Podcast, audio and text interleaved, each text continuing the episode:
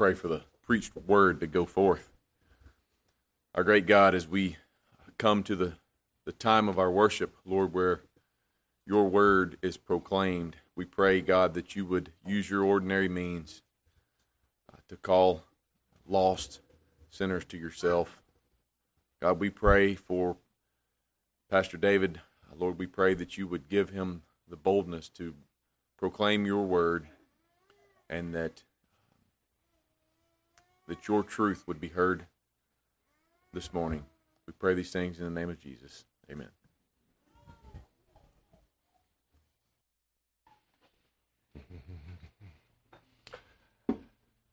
As you're taking your seats, if you would turn once again to Mark's Gospel. Uh, to Mark's Gospel in chapter 1. You might have thought last week that we were through with this text on the temptation of Christ. And I wanted to come back and, and address some other things out of this text. You know, it is, it is always the case that when I prepare a sermon, that, that we could say there's a lot on the editing room floor that doesn't make it into the sermon. Uh, you, you should be thankful for that, or we'd be here all day long just with sermons. But then also, there I had some a number of questions that some really good questions that came in terms of, of application and, and what about kind of questions from the sermon last week. And so I wanted to come back and, and address uh, how temptation affects us as God's people. We dealt with in the text of the scriptures from Mark chapter 1 the temptation of our Lord Jesus Christ and what are the theological implications. Because what I argued was that the temptation of Christ is not given to us in the scriptures merely for us to try to imitate what he did. This is not for us, in a sense, to watch a few YouTube videos, as one brother said, watch a few YouTube videos on Taekwondo and then think we're a black belt at it, right? But we are to look to Christ as the one who has done these things on our behalf. He has identified with sinners and sufferers to such a degree that he is now our perfect, sinless, spotless high priest. And in that, that's where our true hope rests. But,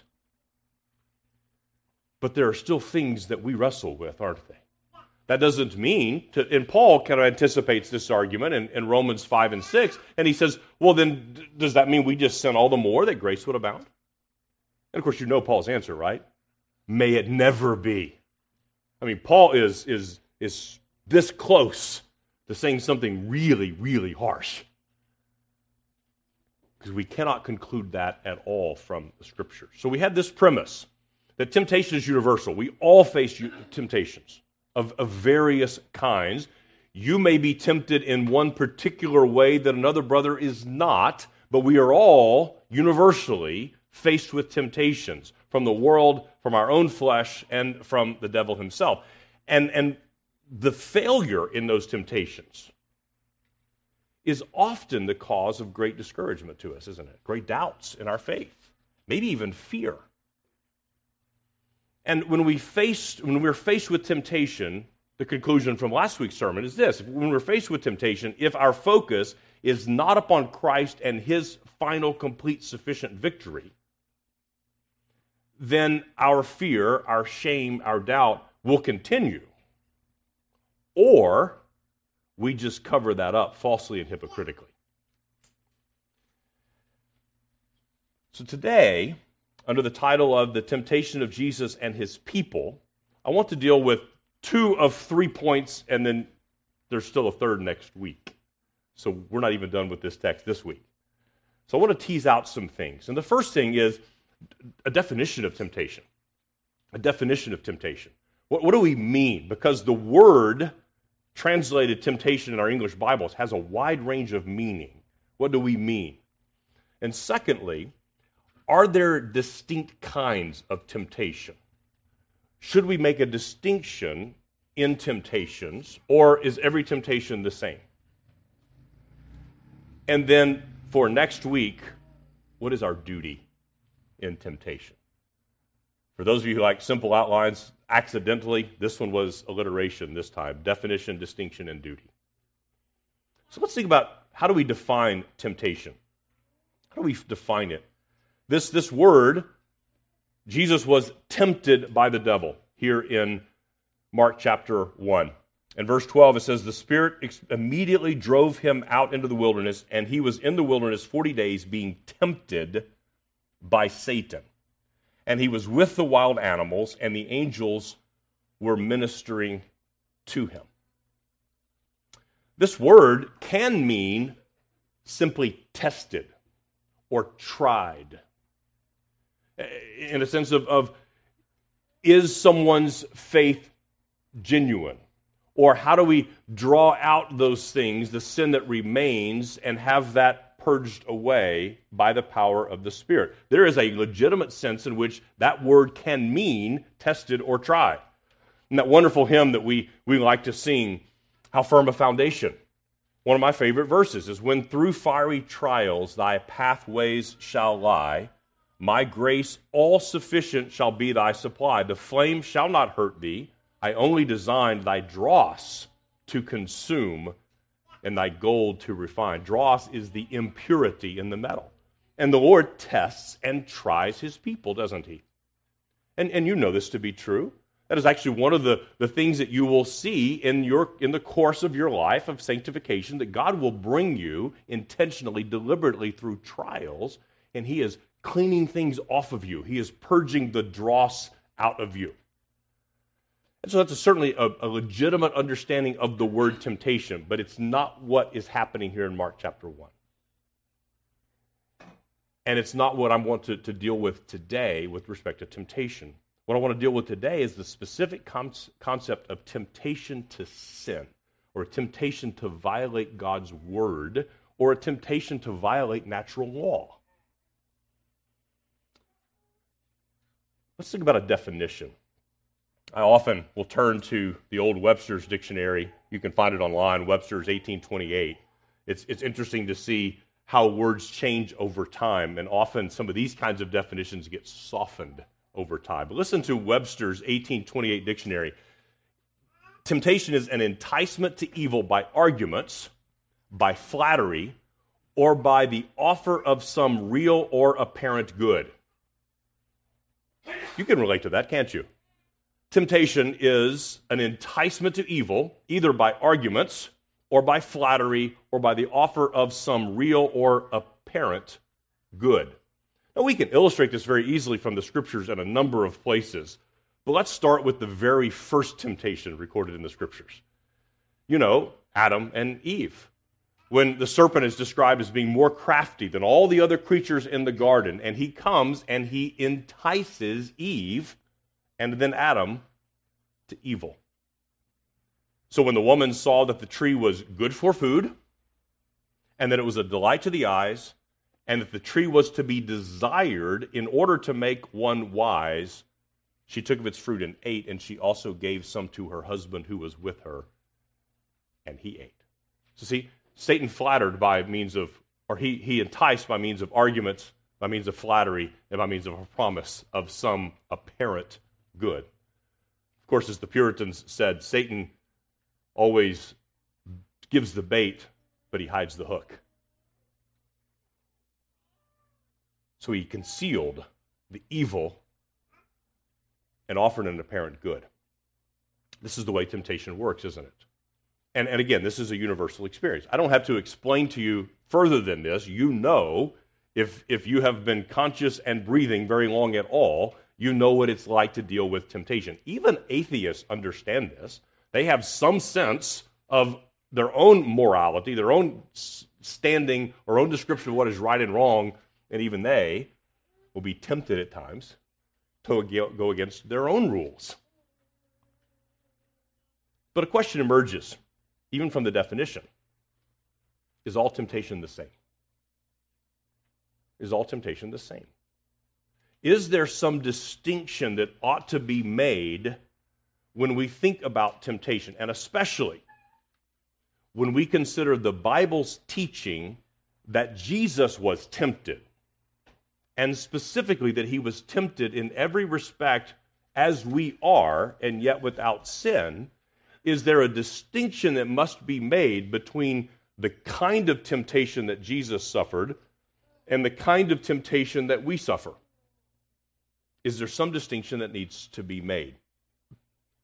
Do we need to make some differentiation between the sinless God man being tempted and you and me being tempted? And, and in Hebrews chapter 2, for example, beginning in verse 17, the scriptures tell us this Therefore, he, this is Jesus, had to be made, listen to the phrase, like his brothers in every respect, so that he might become a merciful and faithful high priest in the service of God to make propitiation for the sins of the people. For because he himself has suffered when tempted, he is able to help those who are being tempted. Therefore, holy brothers, you who share in a heavenly calling, consider Jesus the apostle and high priest of our confession. So it is the case that we need to make a distinction from the scriptures between two kinds or two sources of temptation. And here's the distinction inward and outward. Inward and outward. Our Lord's identification with sinners and sufferers was complete.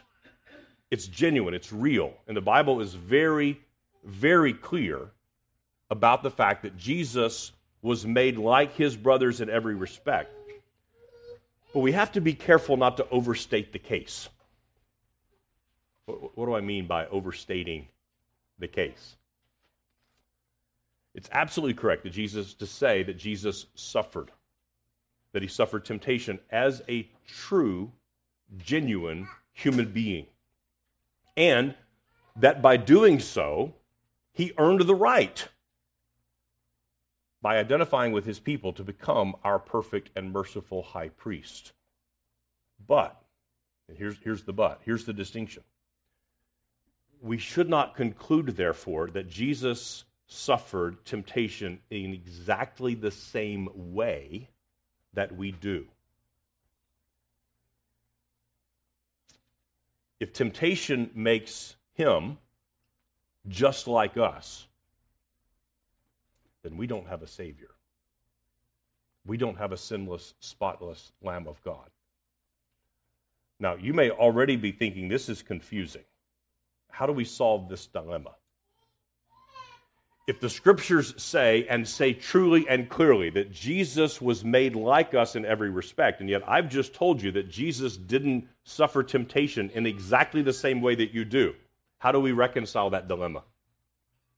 Is, is the scripture not true? Of course not. We can't say that. That's not the answer. How do we solve this dilemma?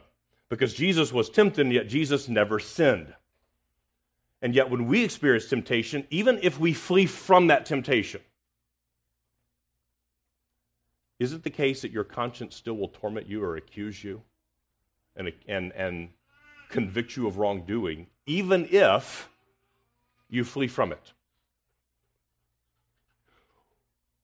When someone offends you and you feel something rise up within you that we call anger, even if it is the case that you don't strike your brother with either your tongue or your fist, you may still, justly, your conscience may still accuse you of some wrongdoing there. Is your conscience right to accuse you? And did Jesus experience temptation in exactly the same way? The answer is no. So, how do we reconcile the dilemma? Well, here we make the distinction between a temptation which is internal and a temptation which is external. A Temptation that is internal versus one that is external. There are two passages that will help us in making this distinction. The first one is later on in Hebrews, in Hebrews chapter 4. The, the apostle here picks up the same theme that he initiated in chapter 2, where he said, Jesus is made like his brothers in every respect. Here in Hebrews 4, I'm going to beginning in verse 14. Since then, we have a great high priest who has passed through the heavens, Jesus, the Son of God. Let us hold fast our confession, for we do not have a high priest who is unable to sympathize with our weaknesses, but one who in every respect has been tempted as we are, yet without sin. Let us then with confidence draw near to the throne of grace that we may receive mercy and find grace to help in time of need. I'm going to address this passage a little bit more in a few moments in terms of some of the wrong conclusions that are drawn from it. But I'm going to read part of this again. We have one who, in every respect, has been tempted as we are, yet without sin. Now, we, we need to understand the phrase without sin in two ways. One is the outcome of the temptation did not produce sin in Jesus. So when Satan, for example, came and said, Turn these stones into bread, Jesus resisted that temptation and did not sin by violating God's word. But it is, so we, that is a correct way to understand that. But we also need to understand the phrase without sin to, to mean that his nature itself was sinless. Jesus had nothing within him provoking him to want to sin. Can you say that? I can't say that. None of us can say that, can we? None of us can say that when an external temptation has come, that there's nothing in us that wants to meet that temptation and indulge that temptation. There's another passage in James chapter 1, verses 13 and 14. James says, Let no one say when he is tempted, I am being tempted by God. For God cannot be tempted with evil, and he himself tempts no one. But each person is tempted when he is lured and enticed by his own desires. Now, this is one of those passages where we need to understand what the word temptation means. And here it doesn't mean tested or tried, it means tempted to sin.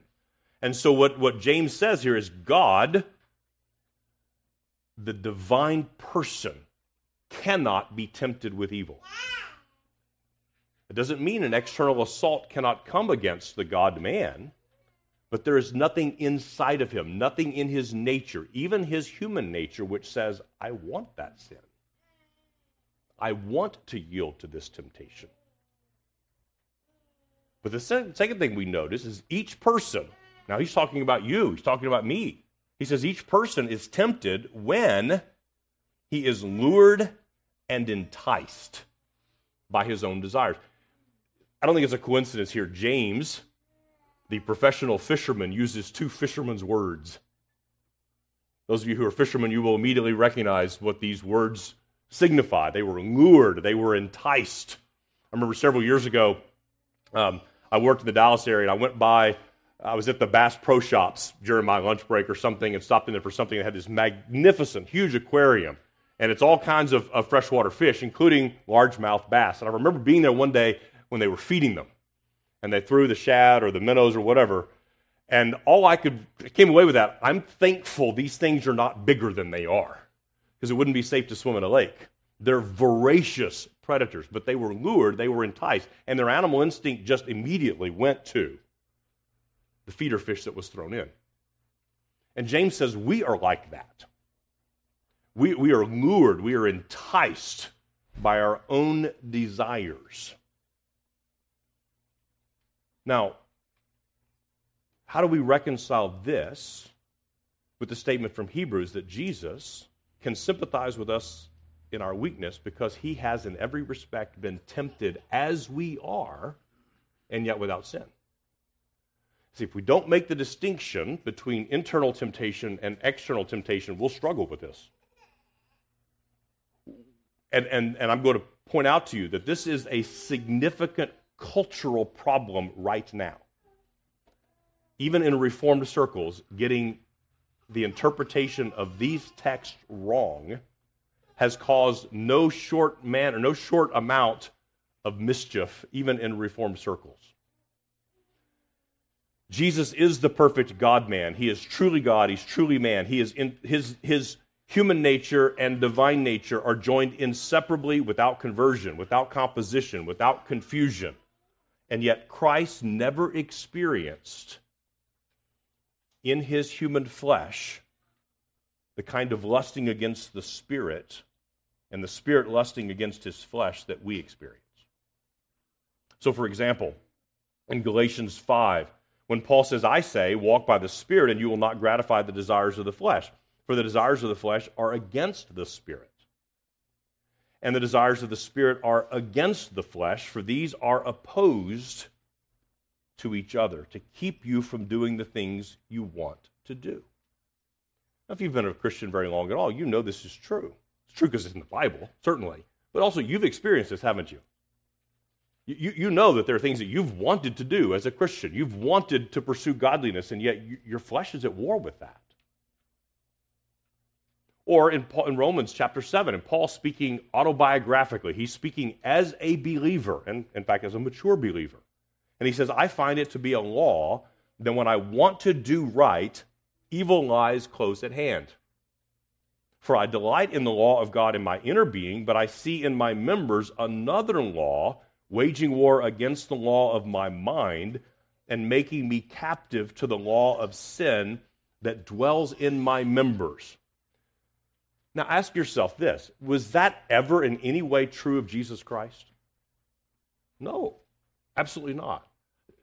Not for a fraction of a second was that ever true. There was nothing in Jesus' flesh, even his human flesh, that desired sin. So you see this how the distinction is shaping up. This distinction between inward temptation and external temptation. Jesus truly, genuinely experienced temptation externally. But you and I experience temptation both externally and internally, don't we? As John Owen said, I quoted this last week, it's not in my notes, but he said that we experience, Jesus experienced the suffering kind of temptation, but we experience the sinning kind of temptation. There's a difference. Now, I say this is a major cultural issue because there is a movement or, or, a series of movements right now, even in Reformed circles, with advocating a misuse of this idea of Christ being sinless in temptation and drawing wrong conclusions from that. And it's the promotion of the so called gay Christian or homosexual Christian and saying those two things are compatible. So there, there, are organizations like Revoice that started in 2018 at a Reformed PCA Presbyterian Church, been a series of conferences every year and, and it's basically it's an attempt to reconcile same sex attraction with biblical views on, on human sexuality that were held by all Christians of an Orthodox flavor throughout history. And there's a faulty logic that goes something like this Jesus never sinned. True statement. Jesus experienced temptation just like me. I'm, in, I'm phrasing that intentionally. See, because we've already made the distinction between internal and outward temptation. But Jesus experienced, according to the scriptures, if we press those words in a wooden way, Jesus experienced all kinds of temptation in every way, just as we have, and yet without sin. Therefore, the conclusion is, is that temptations in and of themselves, disordered desires in and of themselves, are not sin unless they are acted upon. That's the argument. In fact, the reasoning goes if I'm born with these desires, they are natural desires, therefore they are not sin, in fact, cannot be sin. That's the argument. Their conclusion, of course, contradicts the scriptures. In the Sermon on the Mount, our Lord Jesus, as the better Moses, as the true lawgiver, stands up and says, You have heard that it was said, if you commit murder, you are guilty. But I say to you, if you have anger in your heart against your brother, you're guilty of violating the sixth commandment. He goes on to say, You've heard that it was said, Do not commit adultery. But I say to you, if you've lusted after a woman in your heart, you are guilty of violating the seventh commandment. So, their conclusion that those first motions of sin, that those desires towards sin, are not in and of themselves sin. And their conclusion is wrong. It contradicts the scriptures, but it also contradicts all, all of the Reformed confessions of faith. Here's how it's put in our confession. This is in the chapter, chapter 6, which is, is of the fall. And in paragraphs four and five, these are really short paragraphs, but I want to read them to you. In paragraph four, in our confession, chapter six, it says this From this general corruption, we're talking about original sin, the sin inherited from Adam. From this original corruption, whereby we are utterly indisposed, disabled, and made opposite to all good, and wholly inclined to all evil, do proceed all actual transgressions. Well, I can summarize that for you this way We commit sin because we are sinners all that we do comes out of a polluted well, polluted and stained by our original sin. We're born in that way. It is not the case that we become sinners because we do sinful things. We do those sinful things because of the sinful origin in our own hearts.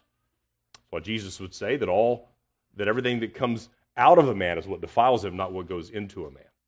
Then in paragraph 5, we put even a finer point on this. The corruption of nature during this life does remain in those that are regenerated. So, Christian, you still have a sinful nature. Your sins have been pardoned if you are in Christ. Your will has been renewed. You've been born again, and yet sin remains.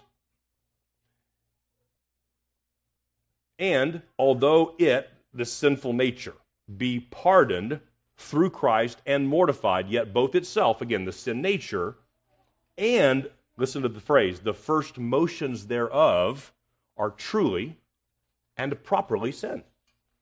Well, this, of course, is exactly what Jesus said on the Sermon on the Mount. If you've harbored anger in your heart, you're guilty of murderous intent, and that is sin, truly and properly. If you've lusted in your heart, man or woman, you are guilty of sin, even if you didn't act upon it. So, when we reason from fallen man, this is just a general principle. When we reason from fallen man back up to God, we're always going to err. Every time. We are always, always, always wrong if we seek to reason from man to God.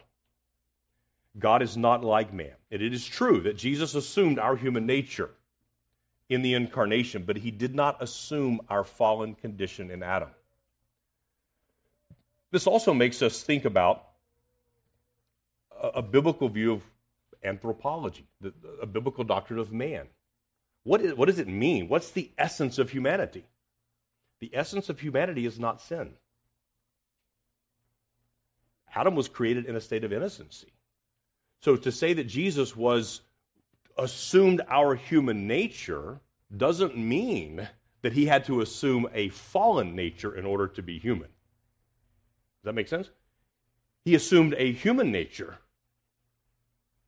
that was sinless. Perfection of his deity, in fact, made it impossible that he could sin. If you read some of the older systematic theologies, you, you might run across the term impeccability of Christ. And that means that not only was Christ sinless, but he could not sin.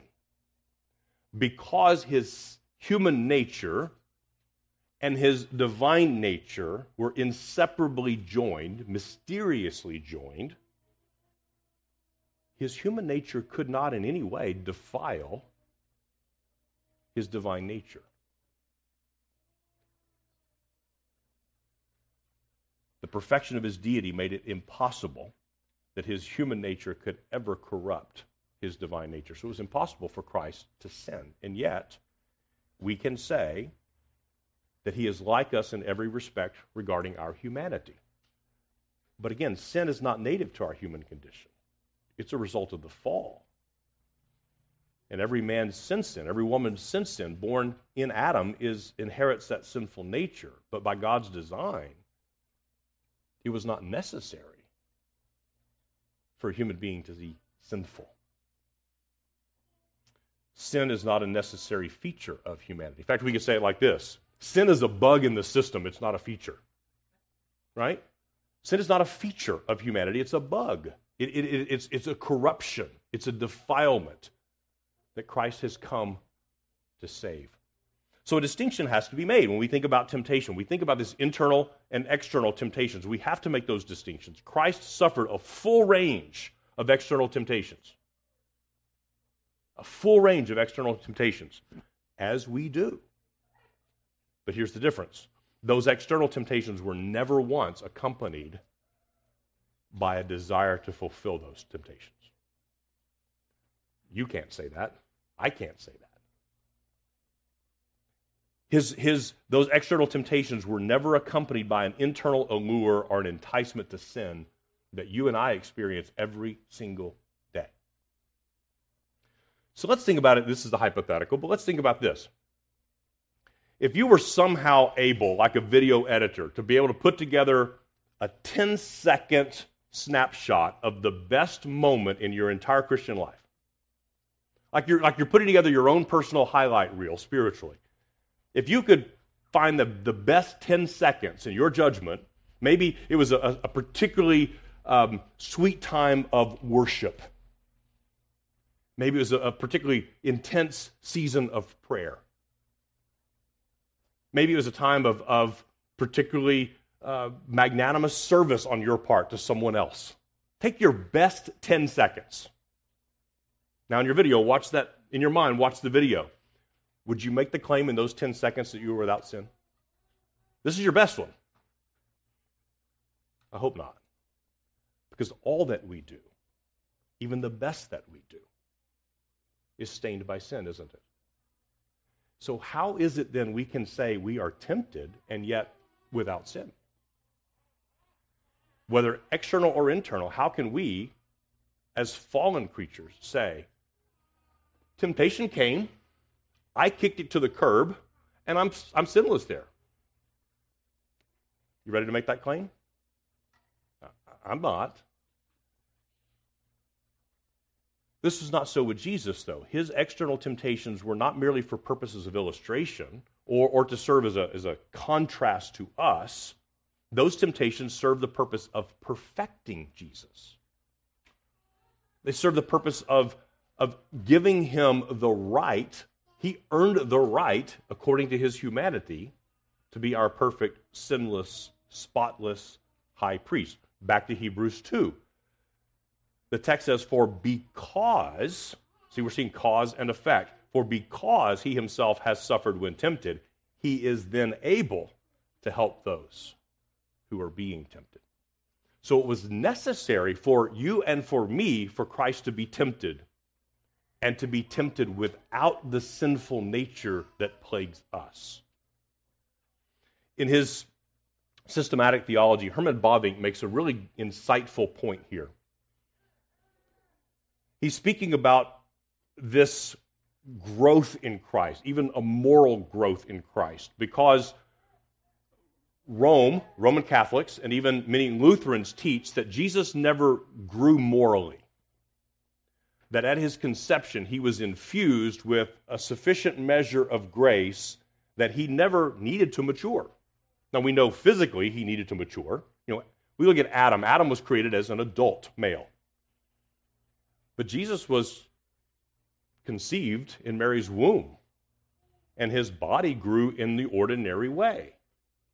And as we Luke records some of the of just a few of his early childhood situations, including uh, a, a vignette of him being a 12 year old boy traveling with his parents, he was growing and maturing, but without a sinful nature. Listen to Herman Bavinck. He says his divine and human consciousness were united in that he knew the Father's will perfectly, but not exhaustively. Jesus also grew morally. Although he was not able to sin, his sinlessness had become manifest through response to temptation and struggle. In this, too, Christ's humanity was more fully developed than Adam's. Now, this is what's fascinating. Think about this. He mentions, he uses the phrase uh, in the state of integrity. We, we might say he the state of innocence for Adam. But in the state of integrity, there was simply no occasion for many emotions such as anger, sadness, pity, compassion, and so on. Think about that. Have you ever considered that? Before the fall, before sin entered the world, how would Adam known anything about anger? Or covetousness? or as Bavinck says, sadness, pity, compassion. But he goes on Christ did not just visit us with the inner movements of God's mercy, rather, in his human nature, he opened for us the abounding world of the mind and the heart that did not and could not yet exist in Adam. Now, what does this mean for you? It means that Christ entered into this world, entered into the full range of human emotions, even those human emotions that in us come about as a product of sin. And yet in Christ, did Christ ever experience anger? Yes without sin? Did Christ ever experience sorrow or grief? Yes, look at John 11 and see the scene outside of Lazarus' tomb. Jesus experienced sorrow and grief that Adam would never have known in his state of innocency, and yet without sin. This means, saints, that Christ is a more perfect Savior than we can even imagine. He is a more perfect human being than we can even conceive of. The perfections of Jesus as a human being or as a human being surpassed anything Adam ever knew, even in his state of innocency. And, and through his temptations, Jesus demonstrates these perfections in such a way, frankly, boggles our minds, doesn't it?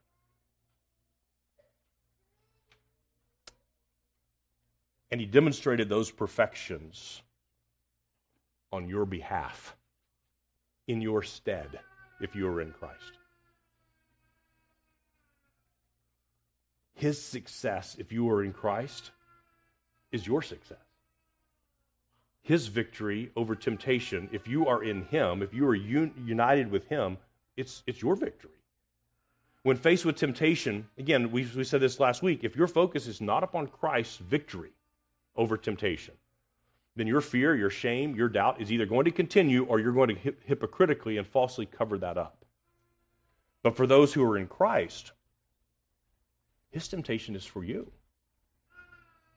His perfections are for you. His temptation was on your behalf. And, and Jesus alone, because he did not have the sinful nature that you and I have, was able to endure, was able to be victorious in ways that we can't even conceive of. You and I don't even have a category in our minds to think about temptation coming to us without there being some accompanying inward motion that wants that thing. I mean, there are certainly things that one brother might be tempted, and you could say, Well, I would never be tempted to that. But careful, you might be, number one. But even if that's true on one particular area, there's a countless number of other areas and categories in which your the inward motions, those inward desires, would gladly meet that temptation.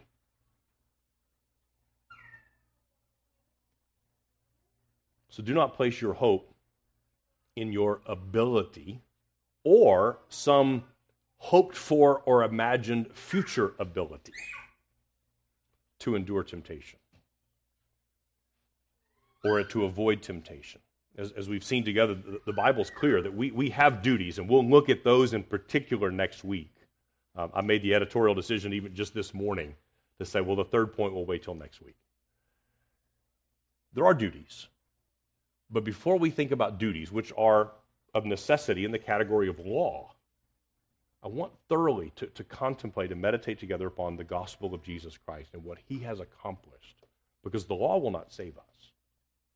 There are duties, no doubt, and we'll see those next week, but that will never save us. That will never solve the problem of temptation. Our hope must not rest in our ability to obey the commandments of God. Our hope should never rest in our ability to endure temptation. Uh, maybe to say it another way, the Bible gives us law regarding temptation. We are to, we'll see this next week, we're to prevent temptation. We're, we're, we're to prepare for it. We're, we're to endure it. But that law will never justify you. It will never save you. It will never sanctify you. The law is good but it's not going to deliver you from temptation. We will see next week. It's good to learn the scriptures, to immerse yourself in the scriptures, even to memorize the scriptures, to hide the scriptures in your heart that you might not sin against God. But you will never be a, a good enough scripture ninja or a scripture black belt to avoid temptation. Your hope doesn't rest there, it rests in the finished work of Christ alone.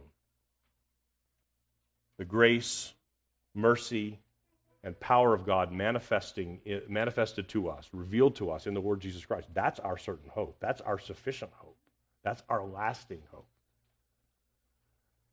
But here's the warning if you are not in Christ, if you are outside of Christ, if you're here today, you, you, you can identify, if you're honest, you can identify with the, the, the universal reality of temptation. Even if you reject God's word, you still have to fight temptation of some kind. What's your answer for that? If your answer is more willpower, or greater external defenses, or some other methodology, it's going to fail. And it's going to fail catastrophically and eternally. You deceive yourself thinking that you can define your own morality or satisfy the perfect, righteous standards of God. But the Bible offers to you, the Bible offers to all who will believe this, that there is an answer, there is a remedy for the problem of your temptation and for the problem of indwelling sin. And it's a substitute. It is one who's gone before you, one who's gone on your behalf. And, and the, the scripture says very clearly if you will believe that, all who call upon the name of the Lord will be saved. Without exception. Become united to Christ so that his perfection is your perfection. Be united to Christ by faith because his word clearly teaches that if you believe upon the Lord Jesus Christ, you will be saved. If you confess with your mouth and believe in your heart that God has raised him from the dead, you will be saved. So I urge you to be reconciled to God through the one and only person who has ever endured temptation perfectly. Do not place your hope in your ability to get better at this, to be more successful in this. That will never be the remedy. The remedy is Christ and Him crucified for you. Amen. Let's pray together. our Lord and our God, we, we thank you for the mercy that you have shown to us through your sinless, spotless, perfect Son. Lord, will you help us by your Spirit's power to understand what the Scriptures teach to us about the nature of our mediator, about the, the perfection of one mediator, of one Christ with two perfect natures, one human and one divine, and yet one person. Help us to avoid the irony of being tempted at this very point to reason our way back to the Godhead through means of our own sinful condition.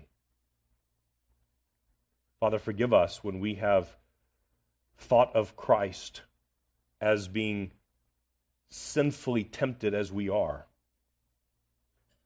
Help us to see that his sinlessness was not merely external, not merely in the response to temptation, but in the very way in which he experienced the temptation.